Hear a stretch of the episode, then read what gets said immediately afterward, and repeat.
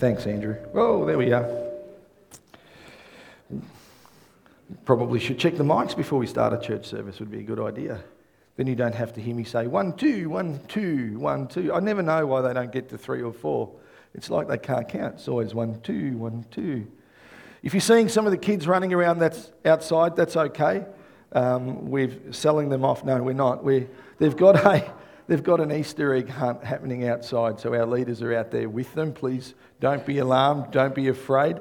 They are under supervision, being driven, absolutely driven by the desire, as you can see, the intent and desire to find chocolate. If you give me five minutes, I'll be right back, by the way. I think I'd like to go out there too. Well, they'll have some fun and they've got some other things to do. So if you're wondering why they're out there, that's why. Easter. Easter's a really um, an amazing time of year. I, know every Sunday we get together and every Sunday we, we um, focus on our Lord, His death and His resurrection. We do that. You know, we share a communion message, you know, what communion is to us and why. Why is it that to us? Because it's personal. If it's never personal, it's just a fact. If it's just a fact that has no life, it ha- if it has no life, it brings no change. Yeah? So every week we look at what communion is to us and we talk about things uh, about our Lord. And then all of a sudden we get to Easter and it's like, oh, now we're focusing on the death and resurrection. Well, we've actually been doing that uh, every other week. But there seems to be a special week because of a special focus.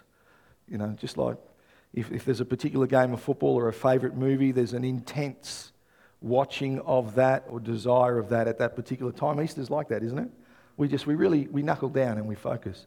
It's an amazing time of year.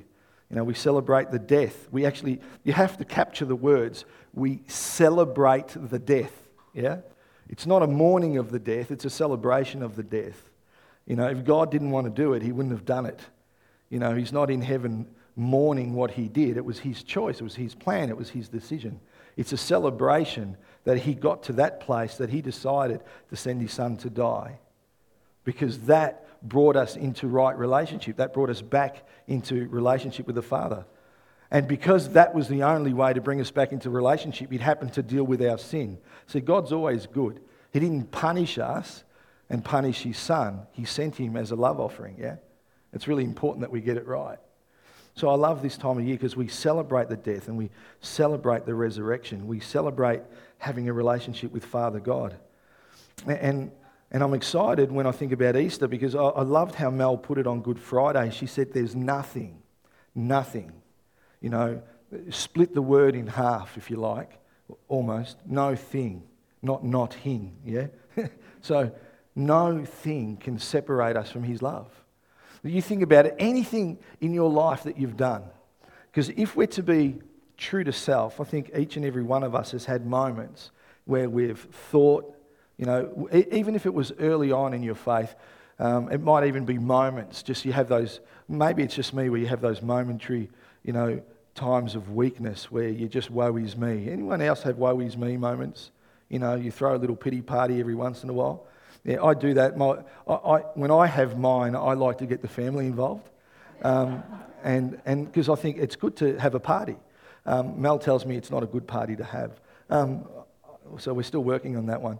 But regardless of what that thing is that we're having a pity party about, there is no thing that can separate us from His love. To the extent where the Father said, Listen, I'm going to make it really clear for you. I'm going to stick a piece of wood in the ground and I'm going to put my son on it no matter what you've gone through, that will take care of it. Oh, so 20 years ago, I'm going to just pluck something extreme.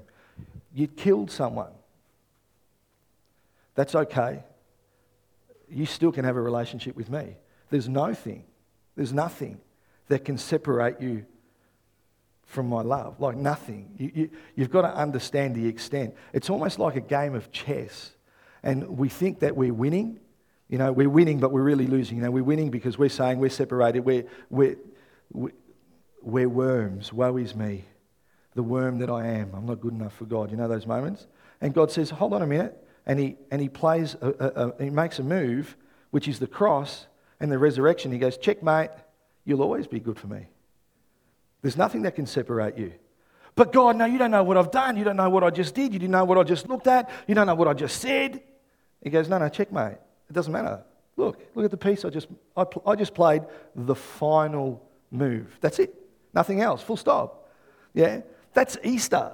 It's God saying, checkmate on everything that separated us from Him. It's God saying, you can, you, there's no move that you can make now that's going to reverse that. I've done it. I love you. Full stop. Thanks very much. So I love that. I love that, that Mel emphasized that nothing can separate us from his love. And I'm constantly amazed how daddy does things, how our father works, how he, how he goes about his business. I don't know if you, any of you have ever noticed. Have you noticed how he, he does things in a way that we wouldn't? Has anyone ever noticed that? Like you're thinking God should do it, should fix something like this, and he doesn't? It's like, God, I know you're brilliant and I know you're the creator of everything, but you know you could have done it different? Anyone ever thought like that? Or is it, again, it's just me. It just must be my warped way of thinking. Thank you for putting up with me then. Yeah? Because I must just think these, you must sit there thinking, well, he's really twisted, this guy. because he does things in ways that, that we can't even think, dream, or imagine. Yeah? Isaiah 50, 55 8 says, My thoughts are nothing like your thoughts, says the Lord, and my ways are far beyond anything you can imagine. He, he just doesn't do things like we would. I wouldn't have chosen the cross to bring us back into right relationship. I probably would have chosen some sort of holy handshake, you know, like that would have been easier. But he just doesn't do things the way that we would. And and I love it because we even sing a song in the church His love never fails. It just never fails. You only have to speak to my kids, any of them, my older ones, my younger ones, speak to my wife. They'll tell you at time it seems that my love fails. And I know none of you have a love that fails. I know that with your partners, spouses, children, parents, grandparents, I know that you're almost like Jesus. But I'm letting you know that I don't hit that mark often. So I can't say that my love never fails. I love Psalm 136 because if you read Psalm 136, it's, it's a whole give thanks, give thanks, give thanks, give thanks. He's done this, done this, done this, done this. And in between, it's His love endures forever. His love endures forever. His love endures forever. It just goes on. We're, we're talking like 26 verses of second part, His love endures forever. The NLT says His faithful love endures forever. It, it, now it's becoming a bit more personal. He's faithful to you. And because of that faithfulness, his love endures forever. And then, even better, if you get the contemporary English version, it just nails it and, go, and it says, His love never fails. His love never fails. His love never fails. So today, I want us to remember just that, that, that He does things His way, yeah, and that His love never fails. Is that okay? Yeah? But I want to add one more that's really important to remember. He does things His way and His love never fails, but here's the thought that I want us to carry on from Easter Sunday is that He does things in His timing and not ours. Because this is really important. He does things in His timing, not ours. Papa's timing is always the best timing. There's no better timing than when He does things. Even when it seems the exact opposite, sometimes His timing just doesn't make sense. Yeah? But if somehow we can understand how He works, it'll encourage us to face all of our tomorrows if we understand how He works. Yeah? See, the truth is, it can be really hard to trust God and His timing because stuff happens. And we want him to work. We want him to do things. We want him to fix things. We want him to heal things. We want him to restore things. We want him to make things right. Now. Please. Because it hurts. It's painful. It's frustrating. Hello, I'm your son. You love me, remember? But his timing, it's his timing. Does it ever seem to you like we're not on God's or you're not on God's radar? Does it ever feel like that to you? You know that He loves you, but you're just going through some stuff and it's like, hello, hello, God. I'm not feeling really good right now. Hello? You know, and you get into worship, and all of a sudden you, you're experiencing the presence of God, and you know He's there, and He's talking to you about something, and you come out of that, and it's like, um, remember that thing? Hello? You didn't hear me? Are you there? And again, maybe it's just me. But there are just times that I think it feels like that we're not on God's radar and He's running off a different clock than we are. Almost as if He's got one of those cheap analog clocks and the batteries have gone dead. It's like, hey, my, my clock's still ticking. I'm still in pain. I'm still in anguish. I'm still thinking like this. Hello? Sometimes it's like he doesn't even know what we're going through when we're in the middle of going through it, yeah? The truth is opposite, though. There's never a time that Father God's not aware of the desires of our hearts. There's never a time. His timing will always be perfect, even when our trust in it isn't. Yeah? So let's see if I can explain it this morning. Genesis 22, I've got a couple of long scriptures. Um, and so I'll read those, and I've got some long scriptures that I'm just going to paraphrase. Is that okay? Just for the sake of time.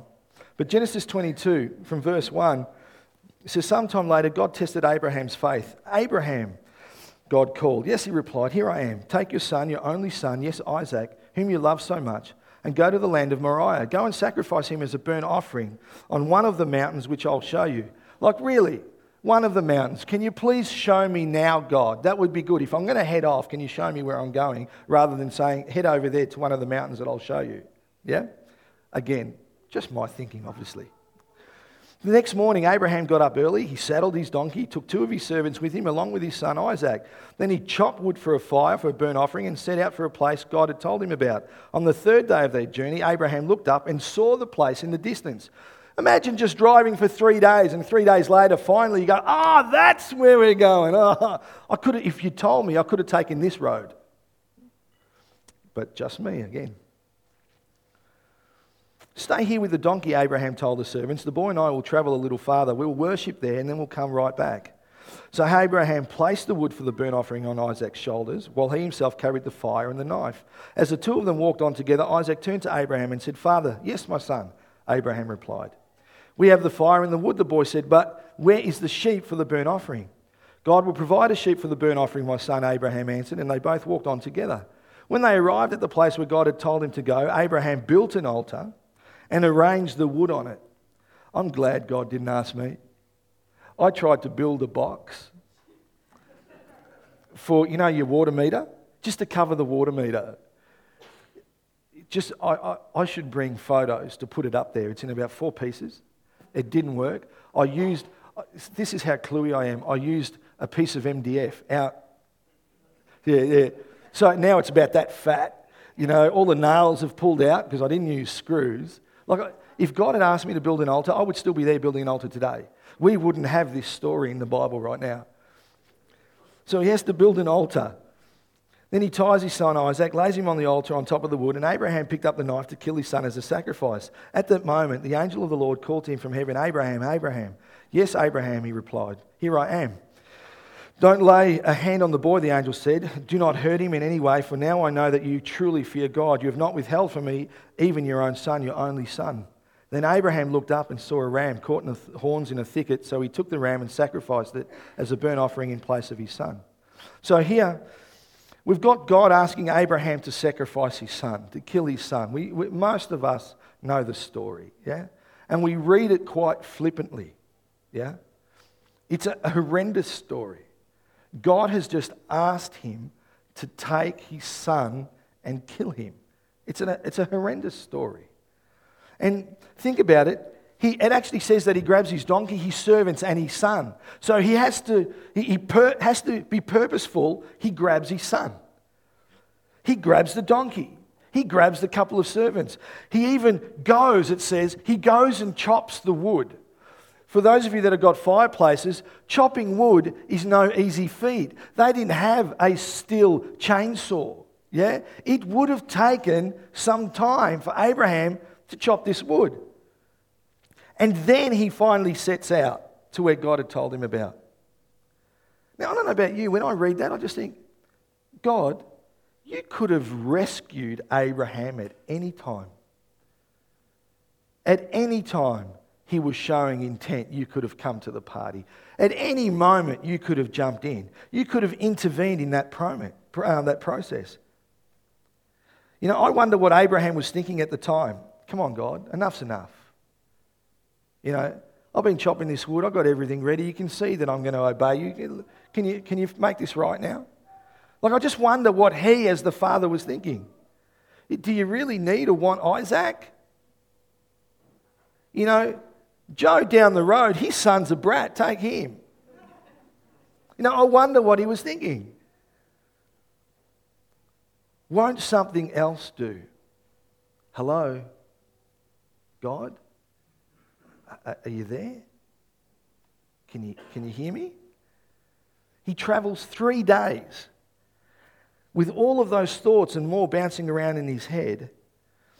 I don't, I don't think I'd be able to cope. I wonder how we would cope, really. I mean, I reckon I would have been, God, I, I need you to deliver me right now. I prayed as I came to the drive through. I'm now at the first window. I want to be delivered now, please.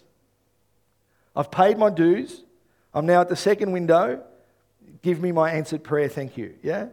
I reckon that would have been us, or at least me. But nothing, silence.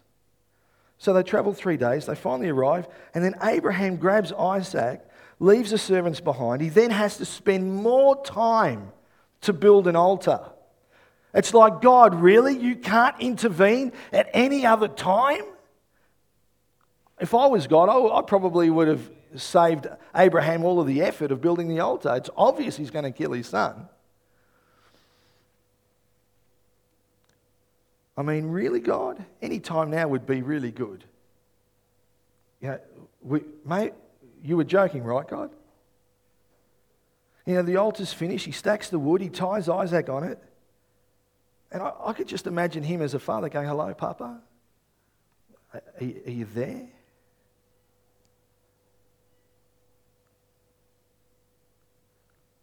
He grabs the knife. Still nothing. Not a single word from God. And then he finally lifts the knife. He finally lifts it because when it's here, he's not going to do any damage to Isaac. He's not going to be able to kill his son while the knife's here. So he has to lift the knife if he's going to penetrate skin and bone. Yeah? And right there, where there's no time left, God. We would have stopped it. I would have stopped it days, weeks before that. God shows up. God delivers. God comes through. And God does it His way. His love never fails. And God did it in His timing, not ours. Yeah? What about Moses? Exodus 14, uh, and I won't read it, but it's when the Israelites are leaving Egypt and they start to leave, and then all of a sudden, Pharaoh has this epiphany. It's like, what am I doing? Am I so stupid? I'm about to lose my workforce. And there was no H&S then. And there was no fair work rates, yeah? They were his slaves. And he's like, I'm losing all of my workers. Who's going to do this stuff for me? All my slaves are gone. Who's going to build all, all, all the statues that are going to glorify me? So, in that moment, in that epiphany, the Egyptian army starts chasing down the Israelites. And the Israelites would have heard the roar of all of the chariots, yeah? And what should happen? God, really? You're going to put water in front of us? They're already coming, and now we're going to die by the water's edge. Now, for a people that are starting to come to a realization that God loves them, that would be a really good way for them to think, obviously, He doesn't give a rip. Yeah? If I was God, I probably would have just nailed it then. They walked out of Egypt, they'd been through the plagues.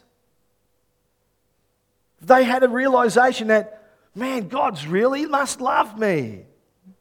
I would have, that's when I would have done, that's when I would have delivered them right at that point. That's, I reckon that's a better plan. But no, the Egyptians are coming and there's water that they can't cross. Come on, God. If you could just pick us up, you know, all million and, and so of us, and just throw us over to the other side of the water, that would be awesome. Or, or God, if you could, if you could just confuse the Egyptians but permanently, just strike them with something, some fire and brimstone, maybe some lightning, we don't mind. However you want to kill them, God, that would be awesome.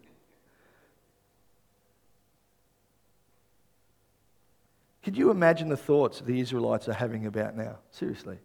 Put yourself, just for a moment, put yourself in their shoes. They have been tormented, made slaves, and finally they leave that place only to come to a dead end. A dead end that, as far as they're concerned, that's where God took them. You promised us freedom. This doesn't look like freedom. I thought you loved us. And, and now you're just going to let us die? And then, just when it was all over, Moses, Moses raises his, his hands and the waters part. Where did Moses even learn that? He'd raised his hands and he's, he's right a few times for different things. He'd turned the water into blood. Did he practice with a, a cup of tea like in Bruce Almighty? you know, raised his hand and the tea parted, and he thought, oh, if I do that at the river's edge, that'll work. Like, where did he even learn to do that? And so he does something that he's never done before. He raises his hands to God, and the waters just stop running and they part. And right there, God,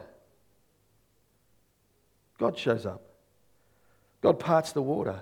He even confuses the Egyptians. And this all happening while the last of the Israelites are making their way on dry ground. God did it His way. His love never fails. And He did it in His timing. Yeah? What about this? Talk about His way and His timing. 2 Kings 6, chap, um, uh, chapter 6, verse 8. When the king of uh, Aram was at war with Israel, he would confer with his officers and say, We will mobilize our voices at such and such a place. But immediately Elisha, the man of God, would warn the king of Israel Do not go near that place. The, uh, the however you pronounce it, are planning to mobilize their troops there. So the king of Israel would send word to the place indicated by the man of God. Time and again, Elisha warned the king so that he would be on the alert there. The king of Aram became very upset over this, as you would. He called his officers together and demanded, Which of you is the traitor? Who's been informing the king of Israel of my plans? It's not us, my lord the king, one of the officers replied. Elisha the prophet in Israel tells the king of Israel even the words you speak in the privacy of your bedroom. Go and find out where he is, the king commanded, so I can send troops to seize him. Now, this is when it gets really good, yeah? And the report came back Elisha's at Dothan. So one night, the king of Aram sent a great army with many chariots and horses to surround the city. When the servant of the man of God got up early the next morning and went outside, you have to do a study on Gehazi, because Gehazi is a servant, but it's another story. He went outside, there were troops, horses, and chariots everywhere. Oh, sir, what will we do now? The young man cried to Elisha. Don't be afraid, Elisha told him, for there are more on our side than on theirs. Then Elisha prayed, Oh Lord, open his eyes and let him see. The Lord opened the young man's eyes, and when he looked up, he saw that the hillside around Elisha was filled with horses and chariots of fire. A brilliant story, isn't it? See, what we don't read, what we don't read there is the fear and the panic in the servant's heart. What we don't read, because it's only one line, is the fear and panic in Gehazi's heart. The servant gets up and he looks out the window, and all he sees is the king of Aram's soldiers and chariots everywhere. He would have been like, Oh my goodness, oh, look at that. He would have run to another window. I won't run to, because last time I ran in church, I couldn't breathe because I ran out of breath, so I'm going to run slowly, yeah?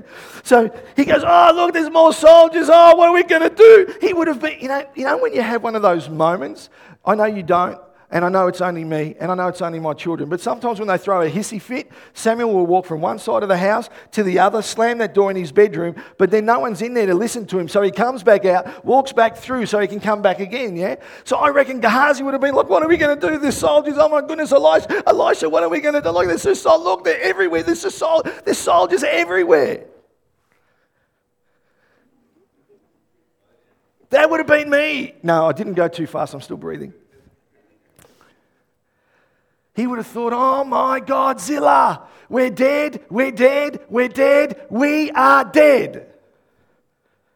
And Elisha would have said, no, no, no, we're not. No, we're dead, Elisha, we're dead. Look out there. We're dead, we're gone, we're finished. And it's all your fault, dude, by the way. What are we going to do? Elisha himself has to stand and say to him, Look, dude, I did run too fast. Chill, relax. Don't be afraid. But you've got to, you've got to understand Gehazi here, he would have been thinking, it's easy for you to say. It's easy for you to remain calm and say that. Can't you see what I see? It's obvious. They're everywhere. We're finished. There's an army camped around us. The bills are due and we can't extend them anymore. They're coming to take us away, Elisha. That's it. The boss wants to see me. I'm going to get fired today. It's all over. Finished. See, it really doesn't matter what he was thinking except that he was afraid. And so Elisha has to speak up to say, Don't be afraid. And he prays and he says, Open his eyes, Father. And then God right there. God turns up. And there's horses and chariots of fire that are surrounding the army that are surrounding them. Yeah? God, His way. I would have stopped the king of Aram's army well before they made it to Elisha. If I was God, it would have been an easier way. Poor Gehazi nearly had a heart attack. They didn't have portable defibrillators back then. Like he needed one. Let's face it, if you, read, if you read in it, close your eyes and imagine that he needed it. Someone had to resuscitate him back to life. It would have been much easier if God had just taken care of the king's army before they had even arrived. In fact, God could have even have stopped the people that told the king of Aram that it was Elisha that was giving away all of his secrets. God could have chosen to do it at any time. I would have chosen to do it like that. But not God. He does it His way, in His timing. When all hope seemed lost for Gehazi, God. You know, if I could pray and declare anything over us today, it would be this whatever we're facing, whatever we're feeling, whatever's happening in our, word, in our world right now, don't be afraid. See, there's, a, there's an army on our side that's greater and that's surrounding the enemies that we think are coming against us, yeah? All we have to do is open our eyes and see. Over and over and over again, God. Over and over and over again, God turns up and does the impossible, He does the improbable, He does the unbelievable. Over and over and over again, God turns up right in time. Yeah? When there seems to be no time left. When all hope is lost, God. Isn't that the Easter message? A message of hope? It's, it's in our Father's DNA. He can't help himself.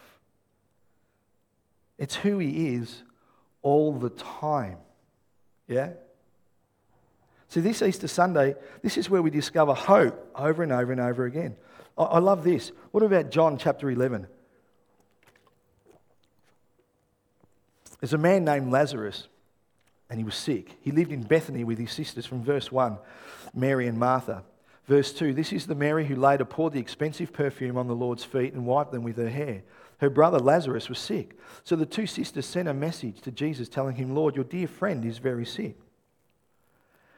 But when Jesus heard about it, he said, Lazarus' sickness will not end in death. No, it happened for the glory of God, so that the Son of God will receive glory from this. So, although Jesus loved Martha, Mary, and Lazarus, He did what we expected him to do. He went there straight away. Because that's what God does. When we pray, He does stuff straight away. Doesn't He? Like the minute we pray, we need you, God. He's there. Always. And He answers. Verse 6 He stayed where He was for the next two days. Personally, if I was the Son of God, I would have done it different. I'm just putting it out there. I think different. I imagine it different. It would have played out differently if this was me in this role. I'm letting you know that right now. Might be the same for you, I don't know. Finally, he said to his disciples, finally. It's like, ah, yeah, ah, we'll go now. Yeah, it's been a couple of days. Coffee machine's broken. We may as well head off now. And it goes. Let's go back to Judea. So, John 11 begins with a sick Lazarus. He sees Mary and Martha send word to Jesus to come to Bethany to heal him, but Jesus doesn't go straight away. God just doesn't do stuff the way we would.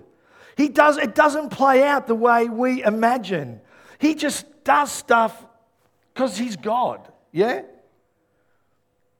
He delays. He waits two days. In fact, he waits till Lazarus is dead. Then we need to jump to verse 30 of John 11. Jesus had stayed outside the village at a place where Martha met him. When the people who were at the house consoling Mary saw her leave so hastily, they assumed she was going to Lazarus' grave to weep. So they followed her. When Mary arrived and saw Jesus, she fell at his feet and said, Lord, if only you had been there, my brother would have not died, or would not have died. When Jesus saw her weeping and saw the other people wailing with her, a deep anger, ooh, I'm feeling justified more and more at home. He felt a deep anger well up within him and he was deeply troubled. Where have you put him? He asked them. They told him, Lord, come and see. Then Jesus wept. The people who were standing nearby said, How much? See how much he loved them? But some said, This man healed a blind man. Couldn't he have kept Lazarus from dying? Jesus was still angry as he arrived at the tomb, a cave with a stone rolled across its entrance. Roll the stone aside, Jesus told them. But Martha, the dead man's sister, protested, Lord, he's been dead for four days. The smell would be terrible. Jesus responded, Didn't I tell you that you would see God's glory if you believe? So they rolled the stone aside. Then Jesus looked up to heaven and said, Father, thank you for hearing me. You always hear me. But I said it out loud for the sake of all these people standing here so that they will believe you sent me. Then Jesus shouted, Lazarus, come out. And the dead man came out, his hands and feet bound in grave clothes, his face wrapped in a headcloth. Jesus told them, Unwrap him and let him go. We really have to put ourselves in this picture. And particularly after Jesus' delays. Yeah? Because God just doesn't do stuff the way we would. I said earlier, I would never have chosen the cross. He does stuff the way he wants to. We can't even imagine how he imagines. We can't think how he thinks. His ways are not our ways. Yeah? And so he doesn't come. And when he finally arrives, he leaves two days later, gets there an extra two days. Four days this bloke's been dead, stinking, buried. Yeah? And Mary runs out. Now, it was her brother. She was already weeping. Now, I don't know about you, but the picture that I have is not, I don't see Mary falling at his feet saying, Oh Lord, you know, if you'd come on time, my brother would still be alive. That, that's not, not how I picture it. I, I picture it different. I picture she threw himself at his feet, and I really hope you've got clean socks on, Laurie.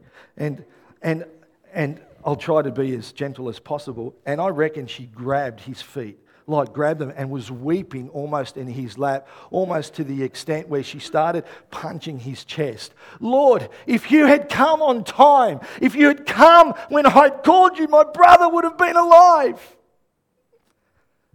How many times have we been in that place? Yeah? Exactly like Mary.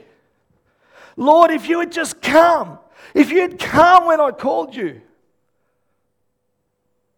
I wouldn't be sick. My spouse wouldn't be buried. My kids would still be walking with the Lord. God, why didn't you come?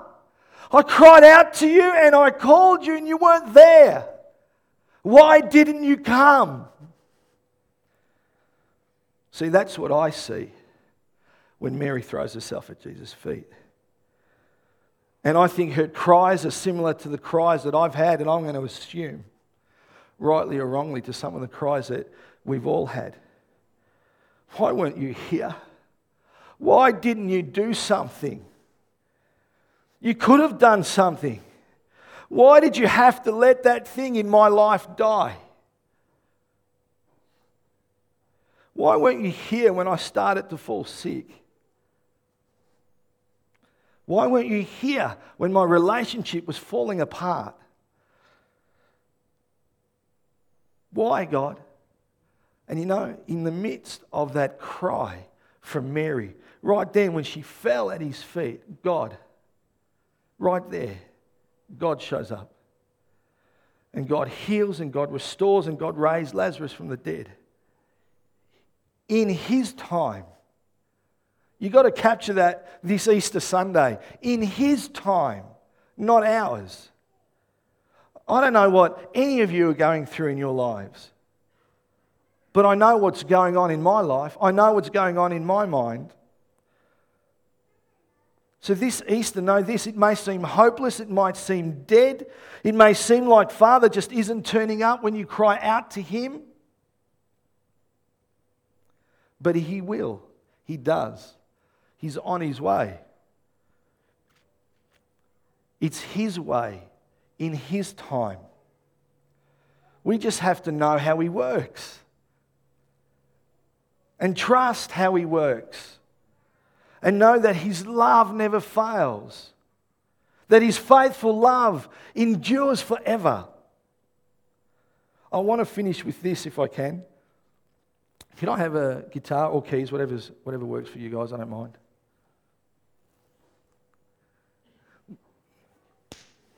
Oh, keys one. Thanks, Andrew. See, Friday we remembered and celebrated his death. I say celebrated because it was on the cross that our life started. On that cross that our life started. Yeah? I posted on Facebook this week for those that are on social media Jesus could have saved himself, but then he couldn't have saved you. He doesn't do things the way we think. He doesn't imagine the story playing out the way we imagine the story playing out. Our life began at a cross. And when you think that that was enough, then he gets buried and he's sealed in a tomb for three days and three nights, the scriptures say all hope was lost. The Son of God had been killed and buried. At any time of the journey, our Father could have shown up. Any time. He could have made it right when he was being beaten. He could have made it right when he was being whipped. He could have been made could have made it right when he was carrying the cross.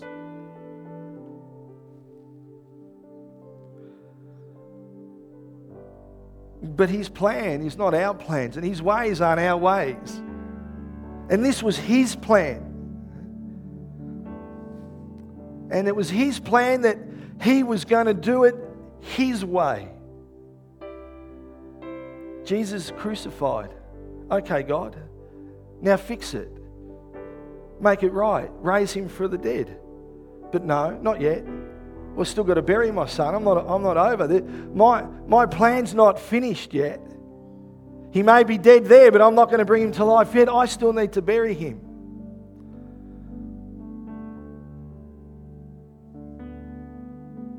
Okay, God, what about now?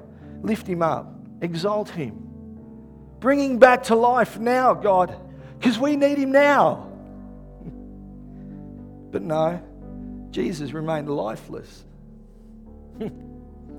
in the tomb, hope seemed really lost. It was a big stone that was over that tomb. All hope gone, victory gone, situation impossible. But right there, God. Right there, right, right there. When there was no time left, God. God turns up. See, when we think it's too late, He's there. When we think it's impossible, He makes it possible. When we think there's no time, He finds time. Because He's God, He's our Father. And He's Jesus, our Savior, our Redeemer, and our friend. And He always comes through in His time. Yeah? When He shouldn't, He does. When we can't, He can. Why don't we stand? If that's okay.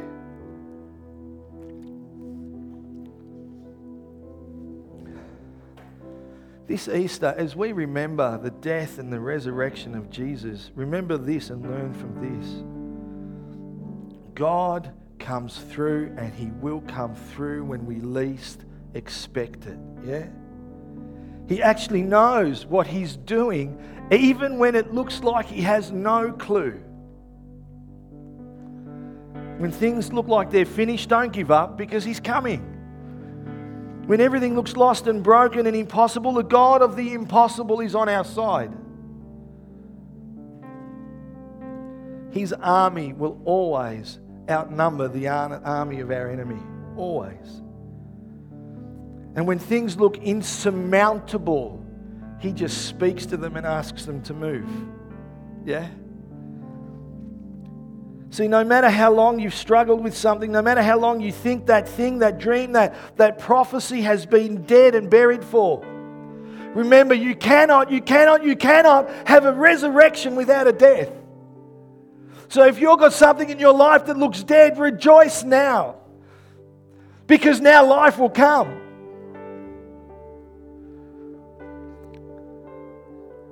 Even when it looked like he arrived late, he still rose Lazarus from the dead.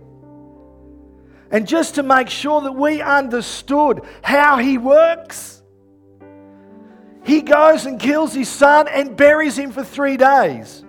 Because we could say it's easy for you to raise Lazarus from the dead, but I'm going to show you that I can do it with myself. And now I'm going to put me inside of you. So no matter what's dead in your life, you can bring it back to life. That's what Easter Resurrection Sunday is all about. That He will do it in His way and in His time in your life. So your victory is just around the corner. Even the criminal on the cross thought that he was finished. There was no time left. He was hanging. It was his death. And even in that place, God, God right there turns up, finds time, and delivers him and brings him home to the Father. Even there. That's Resurrection Sunday. In his time, in his way. Don't force it, don't make it, don't try it. Just let him and trust him because he's got it. He's not there anymore. Now he's inside here. Yeah? So we're going to pray. And we're going to pray that we're going to take away the resurrection power of Jesus because he's rolled a big stone away. And whatever that stone is in your life, it's not there anymore because it's been rolled away. Some of you may have small stones. Some of us may have monsters, yeah. Regardless of size, He has rolled them away. He has done it His way in His time. And if you still feel like things are hopeless and lost and broken, just hang on. Just hang on. Just hang on. Just, just a little bit more. Just hang on. I know it seems like he's delaying. I know that he could have come straight away, but just hang on. Just hang on. No matter how smelly your circumstance might feel and smell and stink, hang on. Because he will raise that thing from the dead. And when he does, it comes out perfumed. Yeah? Because there's life, resurrection life from a resurrected God. Amen. So, Father, right now in this place, God, we just ask that your resurrection power would be alive in each and every one of us. Lord God, I know there are circumstances in life that just as they would say in the western suburbs of Melbourne, that just suck. Sorry, but it's just the way it is. Sometimes life just isn't fair. But we've got a God that does stuff His way, not our way. And He always comes through. His love never fails, His faithful love endures forever. Father, I thank you that where there was death, you bring life. There can be no resurrection without a death. Thank you, God, that you're resurrecting stuff in our lives. I thank you right now, God, you're removing, God, negative thoughts, Father, anxieties and depression, God. You're replacing it with brand new thoughts, resurrected thoughts, new man thoughts. Father, we are a new creation. God, we think of things differently because you rolled that big stone away. Father, we stand here celebrating Resurrection Sunday. We stand here celebrating because you are resurrected in our life, that you are the King and the God of our life. Lord, we may not always understand, but Lord, we pray like Elisha prayed and we say, Father, open our eyes. Lord, that we might see you at work, that we might see the chariots of fire, Lord God, that are surrounding our enemies, that we might know and understand, Lord, that victory is just around the corner. Lord, I pray that we would live such a victorious life with such a victorious mindset in the new man that when we walk from this place, no matter who we encounter, Lord, they will know, they will know, they will know that we are sons and daughters of the living God of the alive God. So, Lord, we claim your life in every area of ours. Lord, every circumstance, every season, every thought, every battle, Father, we speak your life there. Lord, and we claim it. We claim it in Jesus' name on this Easter Sunday.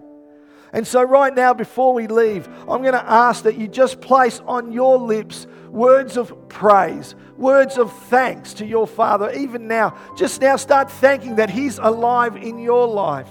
Lord God, thank you. God, thank you for what you've done. Thank you for what you do in our lives. Thank you for what you've done in my life with my family and my children. Thank you for what you've resurrected, Lord, the things that were once dead. Thank you, God. Thank Him, thank Him, thank Him. Because if He was in front of you now, if you could see that stone and you could see the glory of God walking out to you, He's coming out to embrace you. He's your God. Father, we're going to walk out of this place different people, alive people, living in the resurrection power of Jesus.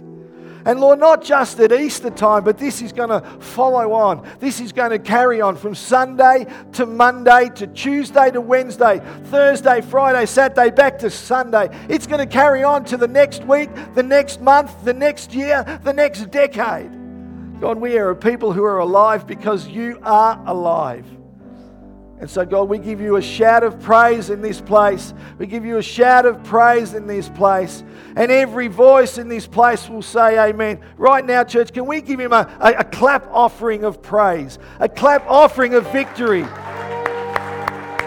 Bless you, God. Bless you, God. Bless you, God. Wherever you go today, whoever you're spending time with today, know this that He's our resurrected Savior that has moved the big rock out the way of your life that you might live life in Him. Amen. Amen. Have fun while He does it His way, in His time. Thank you.